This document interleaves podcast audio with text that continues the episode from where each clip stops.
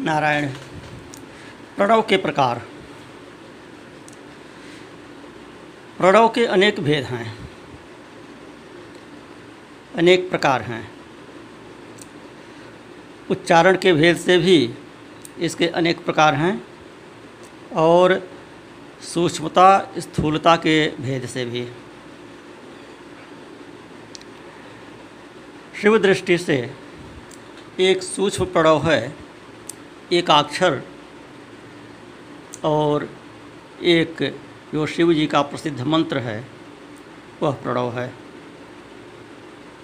तो जो पंचाक्षर मंत्र शिव जी का प्रसिद्ध है, वह भी प्रणव रूप ही है। प्रणव के जो पाँच अंग बता चुके हैं, उन्हीं का स्थूल रूप है पंचाक्षर मंत्र। पाँचों अक्षरों में उस प्रणव के एक एक अंग सन्निहित हैं। यह जो एक अक्षर वाला प्रणव का प्रयोग होता है, इसे सूक्ष्म प्रणव कहते हैं। और जो पंचाक्षर नमः शिवाय मंत्र है। इसे पाँच अक्षर वाला प्रणव कहा जाता है। तो जिसमें पाँच अक्षर व्यक्त नहीं हैं, वह सूक्ष्म है और जिसे में पाँचों अक्षर सुस्पष्ट रूप से व्यक्त हैं, वह स्थूल है। अब दोनों में भेद भेद क्या है? विधान में, अधिकारिता में। तो कहते हैं कि जीवन मुक्त जीवन मुक्त पुरुष के लिए सूक्ष्म प्रणव के जप का विधान है, जो एक अक्षर वाला है। यद्यपि जीवन मुक्त के लिए किसी साधन की आवश्यकता नहीं है, क्योंकि वह सिद्ध रूप है, तथापि दूसरों की दृष्टि में जब तक उसका शरीर रहता है, तब तक उसके द्वारा प्रणव जप की सहज साधना स्वतः होती रहती है। यह बात सन्यासी के लिए कह रहे हैं। जीवन मुक्त व्यक्ति के लिए कह रहे हैं। तो बोले कि प्रणवम द्विधम प्रोक्तम सूक्ष्म स्थूल विभेद। सूक्ष्म एकाकारम विद्यात स्थूलम पंचाक्षरम विदो। सूक्ष्म अव्यक्त पंचारणम सुव्यक्तारणम तथेतरत। जीवन मुक्त से सूक्ष्म ही सर्वसारम हित से ही। मंत्रेणार्थानुसंधानम स्वदेह विलयावधि।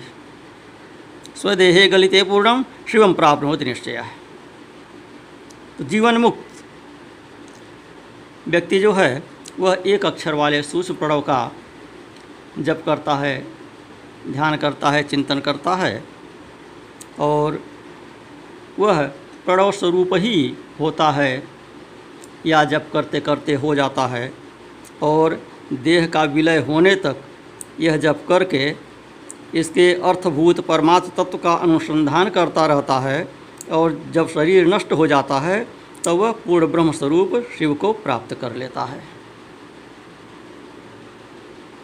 यह ज्ञानी के लिए, जीवन मुक्त के लिए, सन्यासी के लिए बताए। और जो केवल मंत्र का जप करता है, उसे निश्चय ही योग की प्राप्ति होती है। उसी एकाक्षर मंत्र की बात कर रहे हैं। केवल मंत्र यापितु योगम प्राप्त निश्चय है। जिसने 36 करोड़ मंत्र का जप कर लिया हो, उसे अवश्य ही योग प्राप्त हो जाता है। सूस प्रणव के ही, के भी ह्रस्व और दीर्घ वेद से दो रूप हैं। इस एकाक्षर के दो रूप बता रहे हैं। एक है अकार, उकार, मकार, बिंदुनाद, शब्द, काल और कला। कितने हुए? अकार, उकार, मकार तीन बिंदुनाद शब्द छः, काल और कला आठ।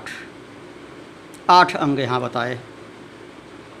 इनसे युक्त जो प्रणव है, उसे दीर्घ प्रणव कहते हैं। उस सूच में भी उच्चारण भेद से बता रहे हैं। दीर्घ और ह्रस्व। एक दीर्घ होता है इसमें अकार, उकार, मकार बिंदुनाद शब्द, काल, कला इनसे युक्त होकर उच्चारण किया जाता है और एक संक्षिप्त उच्चारण किया जाता है, जिसमें एक अक्षर और उसमें बिंदु लगा करके। तो ह्रस्व कहलाता है। तो बोले कि अकारस्य, उकारस्य, मकारस्य ततः परम, बिंदुनादयुतम तद्धि शब्द काल कलान्वितम। दीर्घ प्रणवमेवं ही, योगिनामेव हृदगतम। मकारम तंत्रितत्व ही ह्रस्व प्रणव उच्यते। तो यह दीर्घ प्रणव योगियों के हृदय में ही स्थित होता है। और जो मकार पर्यंत प्रणव है, उसे ह्रस्व प्रणव कहते हैं। एक तो हो गया अ, उ, म तक हो गया, ये इतना ह्रस्व है। और इसमें बिंदुनाद शब्द, काल और कला, इस पर जब बल देते हैं तो वह दीर्घ हो जाता है। और म तक जो है, अ, उ, म। यहाँ तक जो उच्चारण करते हैं, इसको ह्रस्व उच्चारण कहते हैं, ह्रस्व प्रणव कहते हैं। अब इसमें अ, शिव है, उ, शक्ति है और मकार, इन दोनों की एकता है। कई प्रकार से प्रणव की व्याख्या होती है। पहले व्याख्या कई अनेक प्रकार से कर चुके हैं अ का अर्थ ब्रह्मा, उ का अर्थ विष्णु, म का अर्थ महेश, सृष्टि, उत्पत्ति, प्रलय और अन्य प्रकार से भांति भांति से व्याख्या पीछे कर चुके हैं। यहाँ पर बता रहे हैं कि अ शिव है, उ शक्ति है और मकार इन दोनों की एकता है, संयोजक है। वह त्रितत्व रूप है। ऐसा समझकर ह्रस्व प्रणव का जप करना चाहिए। जो अपने समस्त पापों का क्षय करना चाहते हैं, उनके लिए इस ह्रस्व प्रणव का जप अत्यंत आवश्यक है। दीर्घ प्रणवमेवं ही योगिनामेव हृदगतम, मकारम तंत्रितत्व ही ह्रस्व प्रणव उच्यते। शिव शक्ति शिव शक्ति तयोरैक्यम, मकारम तो त्रिकात्मकम, ह्रस्वमेव ही जाप्यम सैद सर्वपाप क्षय श्रीराम। भुआयुक शब्दाद्याश्च तथा दश आशान्वये दश पुनः प्रवृत्ता इति कथ्यते।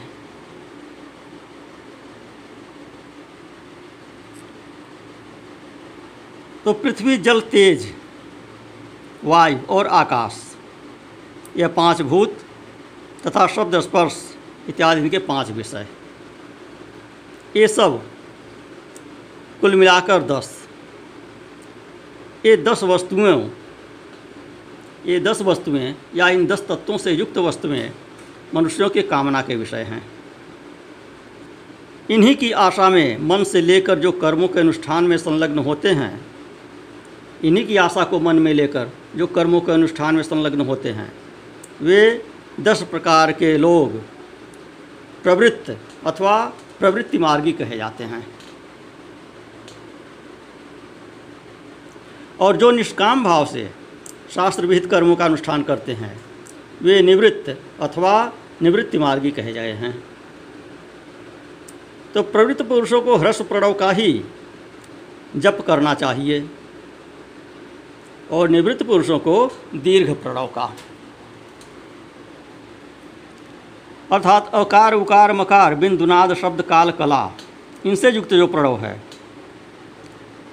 उसका उच्चारण सन्यासियों के लिए है। निवृत्त लोगों के लिए है। और ह्रस्व उच्चारण यह प्रवृत्ति मार्गियों के लिए है, सकाम अनुष्ठान करने वालों के लिए है, गृहस्थों के लिए है।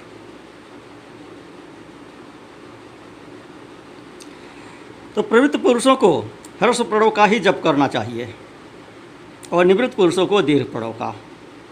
व्याहृतियों तथा अन्य मंत्रों के आदि में इच्छानुसार शब्द और कला से युक्त प्रणव का उच्चारण करना चाहिए। वेद के आदि में और दोनों संध्याओं की उपासना के समय भी प्रणव का उच्चारण करना चाहिए।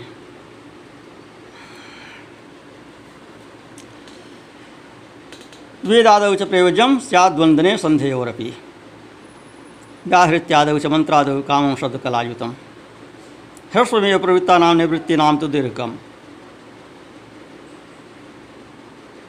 तो कह रहे हैं कि नौ करोड़ जप करने से मनुष्य शुद्ध होता है। प्रणव का नव करोड़ जप। नव कोटि जपान जप्वा संशुद्ध पुरुषो भवेत। पुनश्च नव कोट्या तो पृथ्वी जय मवाप्नुयात पुनश्च नव कोट्या तो ह्यपाम जय माप्नुयात। पुनश्च नव कोट्या तो तेजताम जय माप्नुयात। पुनश्च नव कोट्या तो वायुर्जय माप्नुयात। आकाश जय माप्नोति। नव कोटि जपेन वही गंधादीना क्रमेण नव कोटि जपेन वही अहंकार से पुनर्नव कोटि जपेन वही सहस्र मंत्र जपतेन नित्य शुद्धो भवेत पुनः, ततः परम स्वसिद्ध्यर्थम जपो भवति हिद्युजा। तो नौ नौ करोड़ के जप से क्रमशः एक एक स्तर पार करने की बात कर रहे हैं। कि नौ करोड़ का जप करने से मनुष्य शुद्ध हो जाता है पुनः नौ करोड़ का जप करने से वह पृथ्वी तत्व पर विजय पाता है। पुनः नौ करोड़ जप करने पर वह जल तत्व को जीत लेता है। पुनः नौ करोड़ जप करने से वह अग्नि तत्व पर विजय पाता है। तदनंतर पुनः नौ करोड़ जप करने से वायु तत्व पर विजयी होता है और पुनः नौ करोड़ जप करने से आकाश को भी अपने अधिकार में कर लेता है। तो इसी प्रकार नौ नौ करोड़ का जप करके वह क्रमशः गंध रस रूप स्पर्श और शब्द पर विजय पाता है। इसके बाद पुनः नौ करोड़ का जप करके अहंकार को भी जीत लेता है। एक हज़ार मंत्रों के जप करने से नित्य शुद्ध होता है। आदर्श औसत जप संख्या बताई गई है। लोग पूछ रहे हैं, कितना जप करना चाहिए मंत्र का?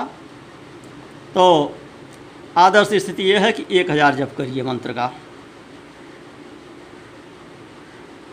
न्यूनतम एक माला तो करिए ही, लेकिन स्टैंडर्ड एक हज़ार का है। बिना किसी अनुष्ठान के। पुरस्करण कर रहे हैं तो पुरस्करण का जो संकल्प होता है कि मंत्र में जितने अक्षर होते हैं, उतने लाख का जब करने पर उसका पुरस्करण होता है। तो उसमें तो अधिक करना पड़ेगा। जितना अधिक कर सकेंगे 24 घंटे करते रहेंगे। जब तक उतनी संख्या पूरी ना हो जाए, तब तक करते रहेंगे। लेकिन संध्या वंदन इत्यादि कर्म के क्रम में, साधारण उपासना के क्रम में, आदर्श जप संख्या एक हज़ार है। इसके बाद जो जब किया जाता है, वह अपने सिद्धि के लिए किया जाता है। अर्थात एक हज़ार जप करते हैं जब मंत्र का। जिस भी मंत्र का आप जप कर रहे हो। यहाँ तो शिव जी का प्रकरण चल रहा है। तो शिव जी के पंचाक्षरी मंत्र, नमः शिवाय, के संदर्भ में इसे ग्रहण करना चाहिए। लेकिन जो भी मंत्र आप जप करते हो, जिस देवता का भी करते हो तो उसका एक हज़ार जप जो करते हैं, वह तो आपके शुद्धि के लिए होता है। अर्थात एक हज़ार जप करके आप आगे अनुष्ठान का जप करने के अधिकारी होते हैं। एक हज़ार तक का जप आपकी शुद्धि करता है और एक हज़ार के ऊपर वाला जप आपकी सिद्धि के लिए होता है। सुष्पता से यह विचार करने की बात है कि एक हज़ार तक जो मंत्र जप आप कर रहे हैं, उससे आपकी शुद्धि हो रही है और एक हज़ार के बाद जो कर रहे हैं, उससे जितना जब कर रहे हैं तो उसके अनुसार आप अपने सिद्धि के क्रम में आगे बढ़ रहे हैं। तो यहाँ तो लोग शुद्धि ही नहीं कर पाते हैं और सोचते हैं कि सिद्धि मिल जाए। एक माला रोप जपे, सोचते हैं सिद्धि मिल जाए। कुछ सफलता नहीं मिल पा रही है। चार दिन किए, चार दिन छोड़ दिए, फिर कहेंगे कि कोई सफलता नहीं मिल पा रही है, ये मंत्र जपने से कोई फ़ायदा नहीं है। तो इस तरह 108 करोड़ प्रणव का जप करके उत्कृष्ट बोध को प्राप्त हुआ, पुरुष शुद्ध योग प्राप्त करता है। और शुद्ध योग से युक्त होने पर वह जीवन मुक्त हो जाता है। सदा प्रणव का जप और प्रणव रूपी शिव का ध्यान करते करते समाधि में स्थित हुआ महायोगी साक्षात शिव ही हो जाता है, इसमें संशय नहीं है। तो पहले अपने शरीर में प्रणव के ऋषि, छंद और देवता आदि का न्यास करके फिर जब आरंभ करना चाहिए। अकार आदि मात्रिका वर्णों से युक्त प्रणव का अपने अंगों में न्यास करके मनुष्य ऋषि हो जाता है। यह सब चीज़ें सन्यासी और ब्रह्मचारी के लिए बता रहे हैं, यह ध्यान में रखने का है। तो अकारादि मातृका वर्णों से युक्त प्रणव का अपने अंगों में न्यास करके मनुष्य ऋषि हो जाता है। मंत्रों के दशविध संस्कार, मातृका न्यास तथा षोडश शोधन आदि के साथ संपूर्ण न्यास का फल उसे प्राप्त होता है। प्रवृत्ति तथा प्रवृत्ति निवृत्ति के मिश्रित भाव वाले पुरुषों के लिए स्थूल प्रणव का जप ही अभीष्ट साधक होता है। तो जो हम बार बार कह रहे हैं कि कोरा प्रणव मात्र प्रणव, बिना किसी मंत्र के, एकाक्षर मंत्र का जप। यह जो है, सन्यासी के लिए है, निष्काम लोगों के लिए है, और मिश्रित फल वाले, मिश्रित भाव वाले लोगों के लिए, जो सकाम, निष्काम दोनों तरह का कर रहे हैं, अथवा सकाम कर रहे हैं, अभी निष्कामता कई स्तर पे नहीं पहुँच पाए हैं। जीवन मुक्ति का भाव उनके भीतर अभी नहीं आया है। तो उनके लिए स्थूल प्रणव अर्थात जो पंचाक्षर मंत्र है, उसका जप ही उपयुक्त है। सीधे साधे शब्दों में कहें तो साधारण लोगों के लिए, गृहस्थों के लिए मंत्र जप है और सन्यासी के लिए प्रणव जप है।